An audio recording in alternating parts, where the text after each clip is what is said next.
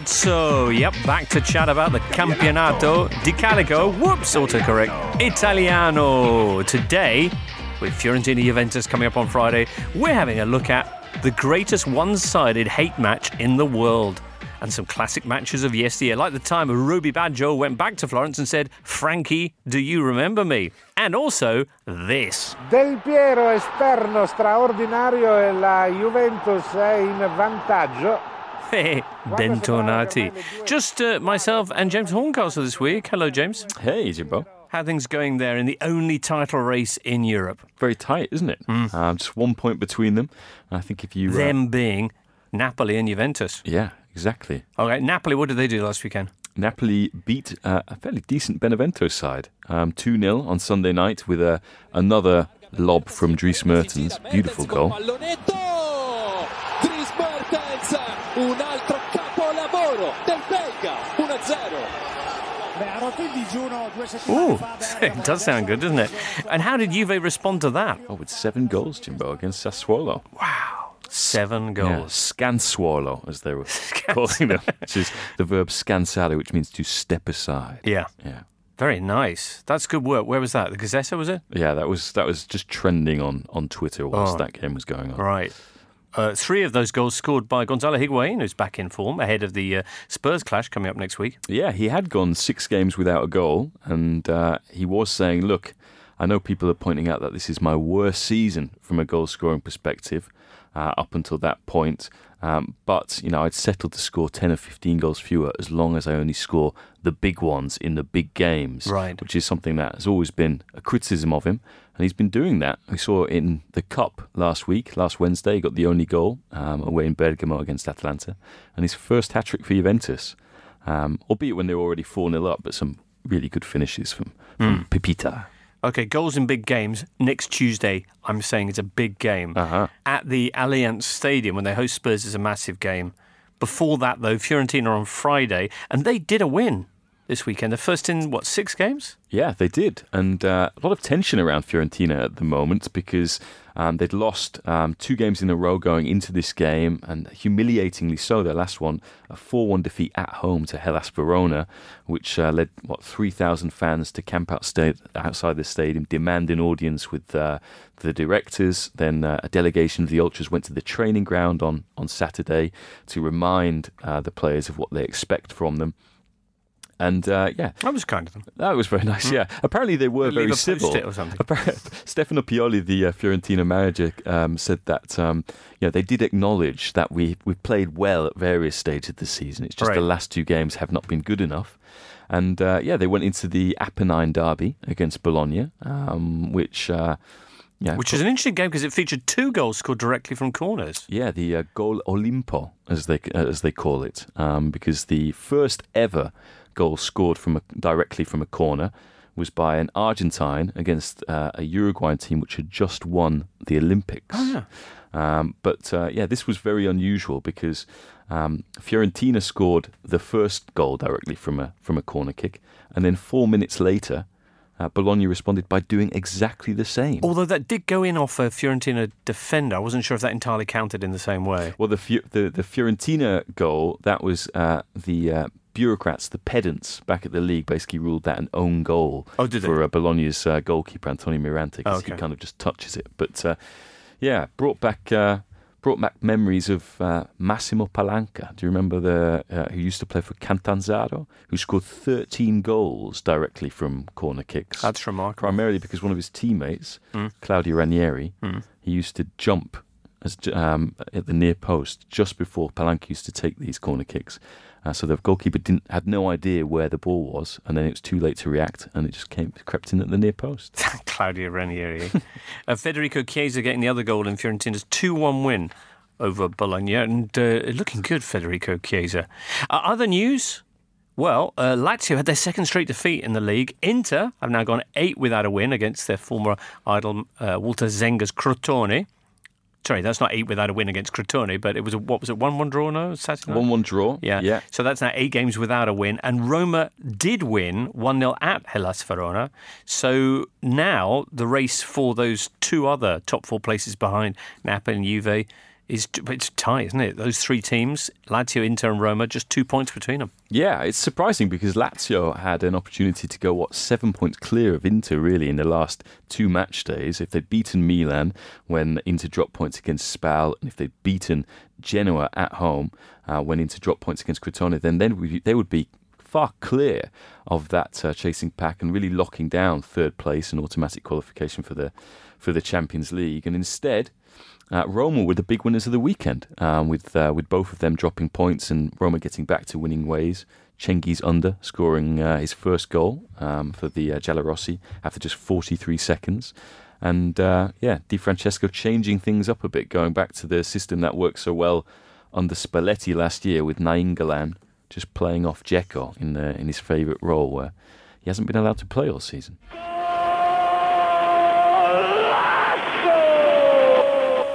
I tell you what, James, let's uh, order up some cappuccinos because it's uh, that time of day and have a look through the papers. What do we got here? Oh, City has a new TV deal.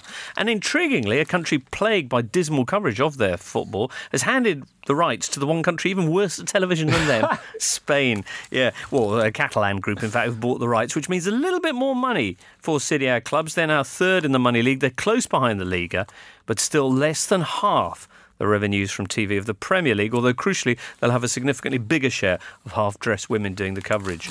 Uh, good to see. Uh, Italy have appointed a new manager. It's Gigi Di Biagio. He's going to handle these Euros. Two high profile friendlies in March against Argentina and England. So the latter match, intriguingly, will feature two managers who've missed decisive international penalties. Long term, Di Biagio faces a challenge for the position from Roberto Mancini and Antonio Conte, whose diary, of course, is looking freer by the day. Speaking of which, uh, stories continue to circulate that Chelsea want Napoli boss Maurizio Sarri as Conte's replacement, a continuity move because the team is already putting in some Sarri performances. Uh, I anyway, like that as well. Continuity. Ah, continuity.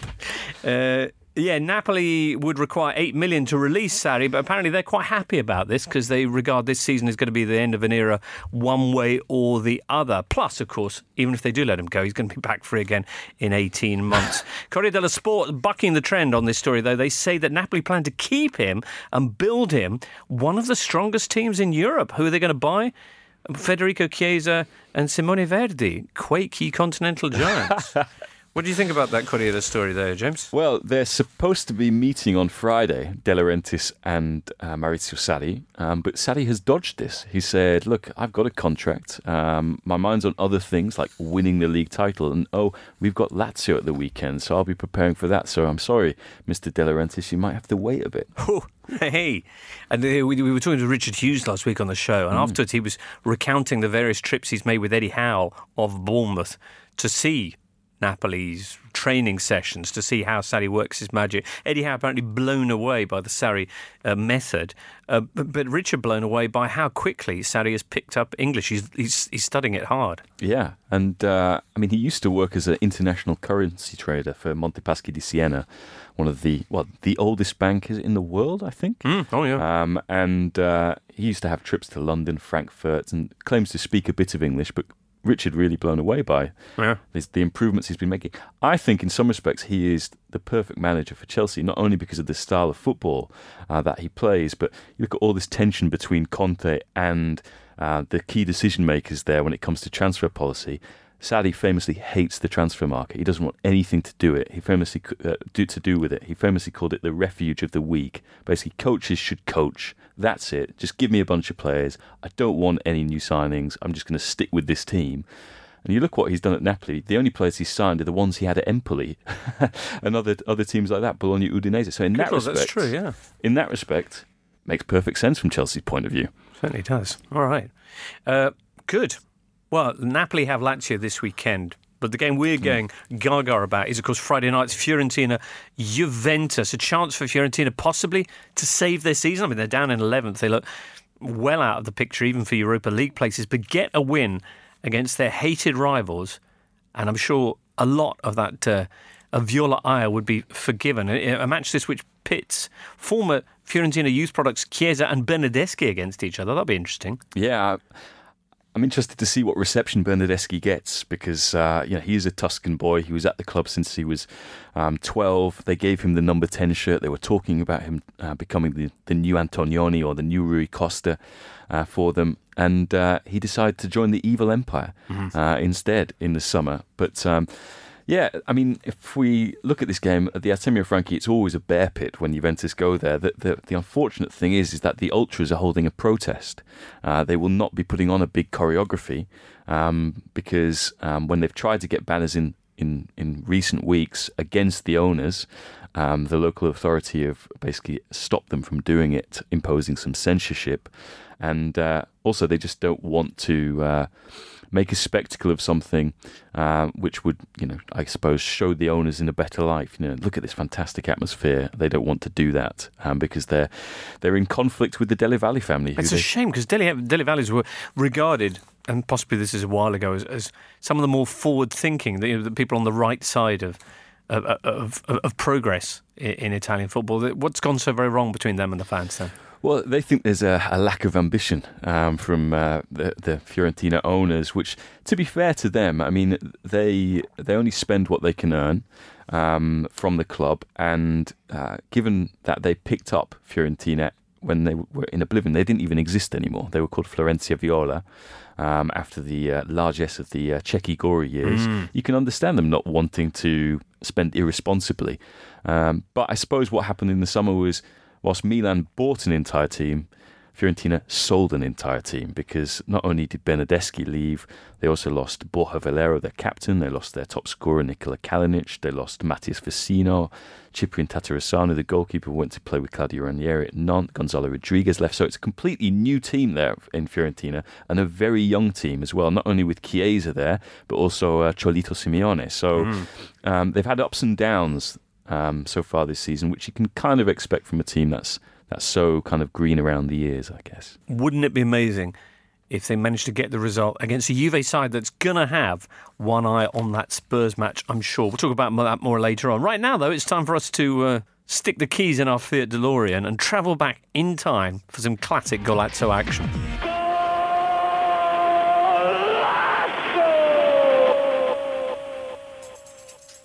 My name, as if you didn't know, is James Horncastle, and although I keep my hair long, I like to keep my beard short. And when it comes to shaving, I insist on Cornerstone. Cornerstone takes all the hassle out of shaving. You'll never run out of blades again. Just let them know how often you shave, and they'll take care of the rest. Get £10 off your first order and find out more about your perfect shave box at cornerstone.co.uk forward slash totally. Yeah, Fiorentina Juve, possibly the most one sided hate match in the world. It's the biggest game of the year in Florence. Not so much in Turin. Not so much just another weekend in Turin. Well, it, I mean, this is something I think uh, some Juventus fans think of Torino as well. The Turin derby's coming up. You know, Right. they see their rivals really um, as being Inter and Milan, the ones they traditionally fight for the title with. Um, and more recently, you might say, you know, Roma and Napoli. Um, but uh, yeah, I mean, there was a time when these two were going for the title together, going to the final day of the season, neck and neck on points, 1981 82 Liam Brady. and Liam Brady scored his penalty to win the game against Catanzaro, and Ciccio Graziani had a perfectly legitimate goal um, ruled out against Cagliari.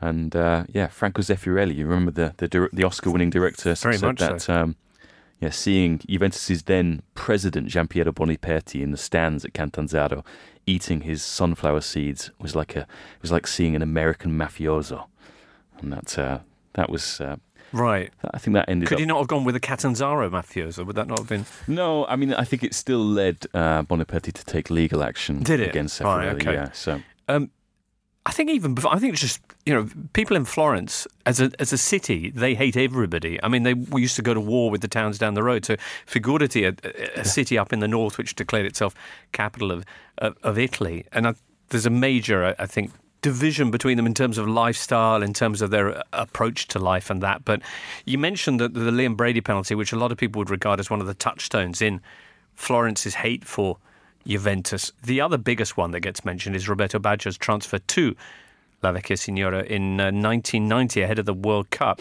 uh, which, as legend has it, sparked three days of riots along the banks of the Arno. Yeah, with uh, I mean pitch battles between police and obviously very angry Fiorentina fans, and uh, you know sort of the uh, yeah, old men and women on their balconies throwing throwing potted plants at the police, throwing lemons down at the police to stop them attacking the uh, uh, the tifosi. Um, but yeah, I mean, Badger during that summer had to be sort of smuggled into Coverciano, which is where the national team train. Um, because you know they, which is basically part of Florence. But yeah, just outside of Florence, and uh, yeah, they they couldn't necessarily guarantee his safety. Right. They, were, they had what free training sessions, uh, open training sessions to the public, and they had to basically do it all behind closed doors because Wow. they, um, yeah, the, the Fiorentina fans were so angry. Baggio, obviously a, a talismanic figure for any Italian football fan, but particularly in that period for Fiorentina fans, the club had kind of taken him in when it looked like his knees might have wrecked an incredibly promising career, and he'd responded by becoming one of their greatest number 10s e- ever in a club where the number 10 is regarded with particular reverence. So then the fact that the Pontello brothers sold him to, to Juve, why it would be his fault, I don't know. But anyway, um, famous game when he made his first appearance back at the Artemio Franchi at the end of the 90, 1990-91 season when uh, Juve lost 1-0 and Baggio, who'd been booed by the home fans, refused to take a penalty Yeah. for his for Juve against his former club. Yeah, because he says um, he you know, trained with the goalkeeper Mareggini for five years, Right. and Mareggini knew him inside out, and uh, yeah, he would have missed the penalty anyway. Um, but ins- so he told um, Gigi Maifredi, the Juventus uh, manager at the time, former champagne salesman, um, that he wasn't going to take the penalty, and so De Agostini did, and uh, missed. Col sinistro Mareggini in calcio d'angolo clamoroso dopo il rifiuto di Roby Baggio Fiorentina sbaglia won one 0 He, yeah, Baggio left the field holding a Fiorentina scarf. Yeah, and uh, his story really uh, is a tale of two scarves in this move because one of the reasons why the Juventus fans, or certain fringe of the Juventus ultras, never uh, warmed to him was because at his unveiling at Juventus, uh, he was given a black and white scarf. And instead of kind of uh, holding it up for pictures and draping it around his neck, he just put it on the chair next to him. And uh, obviously, when he then goes back to Florence and they throw him this purple scarf and he picks it up and he just looks at it, Clutches it. clutches it, and puts it on. He doesn't actually put it on, No, I mean, but he does holds carry it off the field. But the, the roar in the crowd Yeah. as as he did so is like, yeah, actually, he's not a mercenary. He's not a Judas. He's one of ours. Wow. Okay, for our classic slice, our most classica slice of Juventus against Fiorentina, though, we're going to fast forward a little bit to 1994. Io penso positivo perché son vivo, perché son vivo. Io penso positivo perché son vivo e finché son vivo. Niente nessuno al mondo potrà fermarmi da ragionare. Niente nessuno al mondo potrà fermare, fermare, fermare, fermare questo. Yes, indeed. 4th of December 1994, Italy is still reeling to the smash chart sounds of uh, Lorenzo Giovanotti and uh, Il Penso Positivo. And it's pigging cold at the Stadio delle Alpi in Turin. Yeah, seven-year-old Claudio Marchisio was in the stands. Seven year old. Yeah. And so were we of ye oldie Channel 4. Because it's a big fixture, isn't it, Juve Fiorentina? But Juve coming into this one with one or two problems because uh, Robbie Baggio are injured. Mm-hmm. They're taking on a Fiorentina side, of course, sporting that wonderful purple kit. Sammontana, the sponsors. Look, there's Juve. Can you see him in the classic Kappa, sponsored by Danone uh, strip? On the sidelines, Lippi puffing a cigar. in one of those fur-lined tracksuits that they had at the time. Well, and his opposite number, none other than Claudio Ranieri. Claudio Ranieri. Yeah, who just got Fiorentina back up. They bounced straight back up after their relegation, traumatic one. Batistuta, remember, stayed with them when they went down, as did uh, Stefan Effenberg. Mm. Yeah, but he wasn't there this No. day in Turin. And Ranieri had his team well on their way to a major upset. Thanks to this from Ciccio Baiano. Arriva poi di gran carriera Baiano e la Fiorentina è in vantaggio. Siamo and this from Angelo 24esimo Carbone. del primo tempo. La palla è per Carbone, il destro e la Fiorentina raddoppia. Clamoroso alla delle Alpi. 2 a 0 Damn, Fiorentina 2 0 up in Turin with only just over a quarter of an hour to go. And then, James, pick up the story. And then it was one of the comebacks of the ages uh, for Juventus. Um, Luca Vialli um, getting a brace Orlando, Orlando butta in mezzo questo pallone, Ravanelli, poi Vialli con la punta del piede ed è 2 a 2, incredibile rimonta della Juventus. Accenno di And then, possibly, is this now one of the most famous goals in all of Italian football? I think so. It's the one that got me into Italian football. Really? Without doubt, yeah. Um, because Del Piero Watt had uh, made his debut a few years earlier. He'd scored Yeah. his first goal against Padua, I think, in 1992. So he he was kind of like the next. He was like a Baggio 2.0, if you will. Yeah. With a little bit less of the fantasia, perhaps, but a, a more pragmatic player. I mean, still a wonderfully creative footballer. But he'd come from a similar region of the country, was vying for the same number 10 shirt, and I think Juve had really seized on him as the, the, the man to build their team around. Yeah, exactly. They were going to uh, go all in on uh, on Del Piero. Um, I mean, they at one stage did come close to sort of uh, loaning him to Parma in exchange for, for Dino Baggio, the Wow. other Baggio. Um, but uh, luckily for them, that didn't happen. Um, and yeah, I mean, Del Piero, I think bef- certainly before his knee injury uh, against Udinese a few years later, was seen as, uh, I'd say, a little bit more of a flair player than he, he later became. Um, had to adjust his game, but uh, yeah, I mean, this goal was just uh, wonderful. Alessandro Orlando, the guy, the left back, who basically floated this ball in. It's a very speculative ball, saying you know it's the the best assist he ever he ever laid on for anyone. Francesco Toldo, the goalkeeper for Fiorentina, saying it's the the best goal anyone put past me. Gianluca Vialli said he shanked it. said uh, it hit. It's one of those guns where it hits you on the shin and it just goes in. Uh, no one else will say it, but uh, that's how I see it. And uh, I think that was the the goal that made Del Piero because, as I mentioned, you know, he'd, he'd already scored his first league goal in Serie A a couple of years earlier.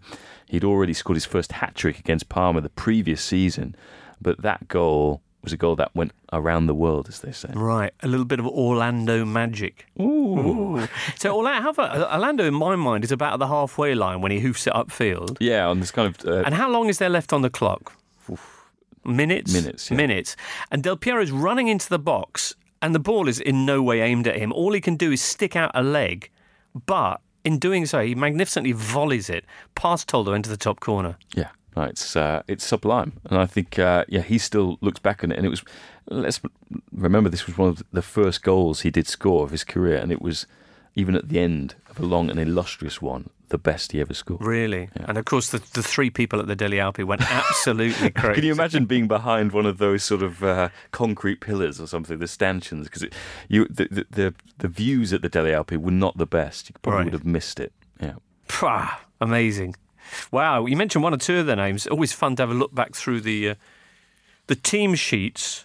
Ranieri's uh, Fiorentina Toldo they're in, in goal. Stefano Pioli, who's of course uh, currently the Fiorentina manager, Yeah. in in charge, was uh, was was lining up in the. And he did play for Juventus. And, Of course uh, he did, yeah. Yeah, I mean, he was he was so bad uh, for them that um, uh, I think on his first day, his training session, he was he was meant to do like some um, passing exercise or keepy uppies with Michel Platini, and basically he couldn't do more than two or three.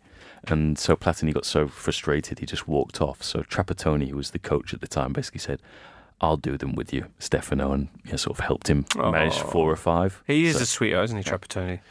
Uh, that Fiorentina side, of course, uh, pretty much top loaded with talent because he up front, apart from Baiano, we mentioned, you had Manuel Rui Costa, who notoriously could do anything he wanted on a football pitch, with the possible exception of actually scoring. Yeah. That was his, his one drawback, but a, a wonderful player. But Batistuta went on this game And having, s- Batistuta. having scored in ten straight games. Wow. He'd broken the uh, the record held by Ezio Pascutti for 32 years, and uh, Pascutti, I think, was in his 50s or 60s at the time. Had gone into selling insurance. Was just pleased that people finally remembered his name after sort of being gone and forgotten. But uh, yeah, Batigol didn't, of course, score in this game. no. But he did get a statue thanks to his exploits. He did, and Later that year, it was the, the following year, wasn't it? 95. because uh, Fiorentina had just come up after being relegated. He stayed with them. He could have gone to any club in the world because he'd already um, made a big name for himself in Italy. But uh, curiously, James, uh, we're recording on February the 7th. Now, February the 7th, 1999, um, Fiorentina were playing Milan, and this was they were top of the table, winter champions, and this was the game that Edmundo then went to the Rio Carnival. Ha! Uh, Batistuta got injured, and Fiorentina's best chance of winning the title um, since 1966 went up in smoke. Yeah. Well, Ed, Edmundo had a wonderful time at the carnival, so Yeah, the animal. the animal. On that Juve team sheet, you had Angelo Peruzzi in goal, Massimo Carrera, who's uh, these days running Spartak Moscow, Yeah, we saw him in the Champions League against Hmm. uh, Liverpool. Paulo Souza. Future, future Fiorentina manager, of Mm, course. Future Player of the Year, actually. Uh, City Player of the Year, I think the following year at, at Juve. But uh, yeah, he then took over at Fiorentina and, of course, QPR. Moreno Torricelli. Wow, what a story he had. So he was a man who essentially was a, a carpenter in a factory and was discovered playing Sunday League football, no? They played a friendly against him, against Juve, his, his team, Caratese. Caratese. Good And uh, knowledge. yeah, thought he was so good they would uh, snap him up. And, And he went all the way to the World Cup. yeah, Incredible. A Jesus like figure with his long hair and beard. Who's also from carpentry stock, of course. Uh, sorry, right. Uh, also on that team sheet, that Gianluca Vialli, who obviously got a brace in this and generally was. Do you know, I think people, I think when people look back at his Serie A goals, they're always struck by how many bicycle kicks he did. Not Yeah. something he was famous for later on, but in uh, early years at, at Juve, he, he was just ridiculous. yeah. And his perm before he was bald. that was that was really back in his something. Samp days. Yeah. yeah. Uh, and ooh, of course, Fabrizio Ravanelli, uh, the white feather. Uh, he had one more season at Juventus before he went to to Borough, and that young lad Alessandro Del Piero, who went on to become the symbol of Juve, largely, as you say, thanks to this game and this goal. Del Piero esterno straordinario e la Juventus è in vantaggio quando sembrava che ormai le due squadre fossero quasi paghe del 2 a 2 Del Piero segna un gol memorabile davvero bellissima l'esecuzione di Del Piero sul lungo lancio di Orlando È andato in It's funny, Del Piero, Juve, he was saying, the, the club went full on in him and, and actually made their mascot a giant pupazzo called Alex. Essentially, they decided that he was going to be almost kind of the walking mascot for this for this club.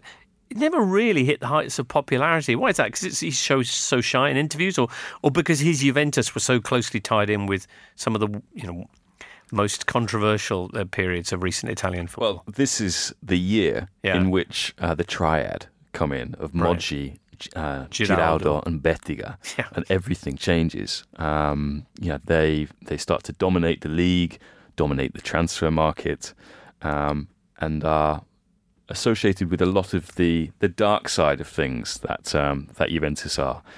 And uh, yeah, some of those players uh, of that era, um, I think, you know, and Juventus more generally are, are disliked um, because of it. Yeah. I think, t- to be honest, Del Piero is is still very well liked and still popular, um, but not as transcendent. The love for him isn't as universal as it was for Totti, for example, and for um, certainly for Baggio. Yeah. And I think it's you know it's quite interesting that Baggio played for all three of the the big the big clubs, Milan, Inter, and Juventus. But what I would say is he wasn't he, he He's never really- recognised for his work with the Azzurri. yeah, Yeah. Or with the, he went around around Oh, playing Brescia, for Bologna, Bologna, Brescia, yeah. Fiorentina, and uh, was seen as a much more universal player who wasn't really at- attached to these big three, the big powers in, in Italy. I'd say. He went down to Serie B with Buffon, but Buffon, I think, would win a popularity contest between the two of them any day. It's very interesting to see. Uh, obviously, Del Piero would have liked to have retired at Juventus um, and played as long as he wanted there, but he was told that that wasn't going to be the case. And um, Andrea Agnelli, the president, even even though Del Piero said he would, yeah, he would play for nothing essentially, or play on whatever terms Juventus gave him, said no, be off with you. Which is, you don't think that's going to happen That's with not Buffon? going to happen with Buffon, who Right. uh, gets on very well with uh, with Agnelli and is the godfather to his what third child. And so Del Piero had to go to Australia. he did. Yeah. All right. All right then, James. Well, let's finish off with some uh, pensieri positivi about Tuesday night's clash at the Allianz Stadium. Juve injuries uh, are mounting up. Dybala is going to be missing for the first leg. Mm-hmm. Blaise Matuidi now out of the picture as well. Defensively, they're unbelievably sound, but how are they going to cope with Kane and company? Well, I think uh, look, it's you have to go back to what 2013 uh, to find the last time Juventus lost in Europe um, at home. Um, uh, that was to the Bayern side that won the treble. Um, the Allianz Stadium is a is a fortress um, for them, and uh, I think the reason why Spurs can maybe uh, have some pensieri positivi is because, as you mentioned, the injuries, but also Juventus have a really poor record against English sides in knockout competitions. Um, so I think you have to go back all the way to the 80s to find the last time they actually triumphed um, against uh, against an English side. Really? In, In- yeah. Oh, because the Man United would that would all been in group stage. And then, of course, the the, Chelsea the, the Roy recently. Keane game was when they would then they knocked them out. So, um, but yeah. Chelsea more recently, Juve have looked more than a match for uh, Premier League champions. They have. I mean, I'd say Juventus, even against Man City in the group stages, were uh, a couple of years ago, were very good.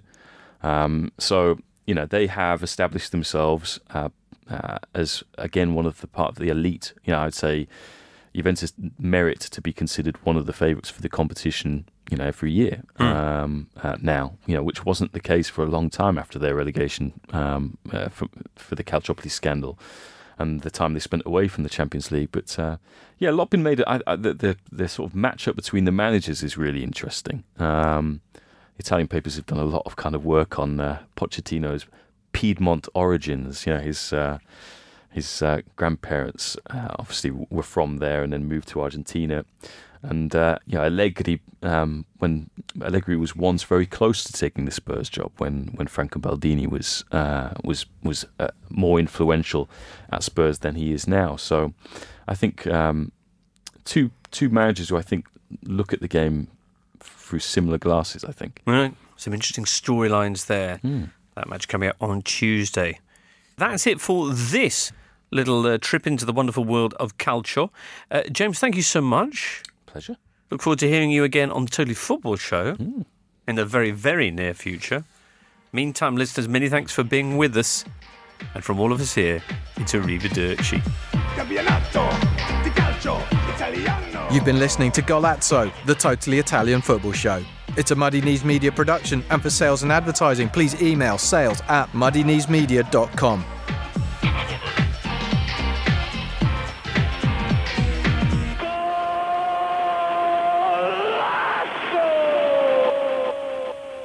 That was pretty good, wasn't it? Not nearly enough Football League, though. Why don't you give the Totally Football League show a try? You'll find us on Audio Boom, iTunes, all the other places you get your podcasts.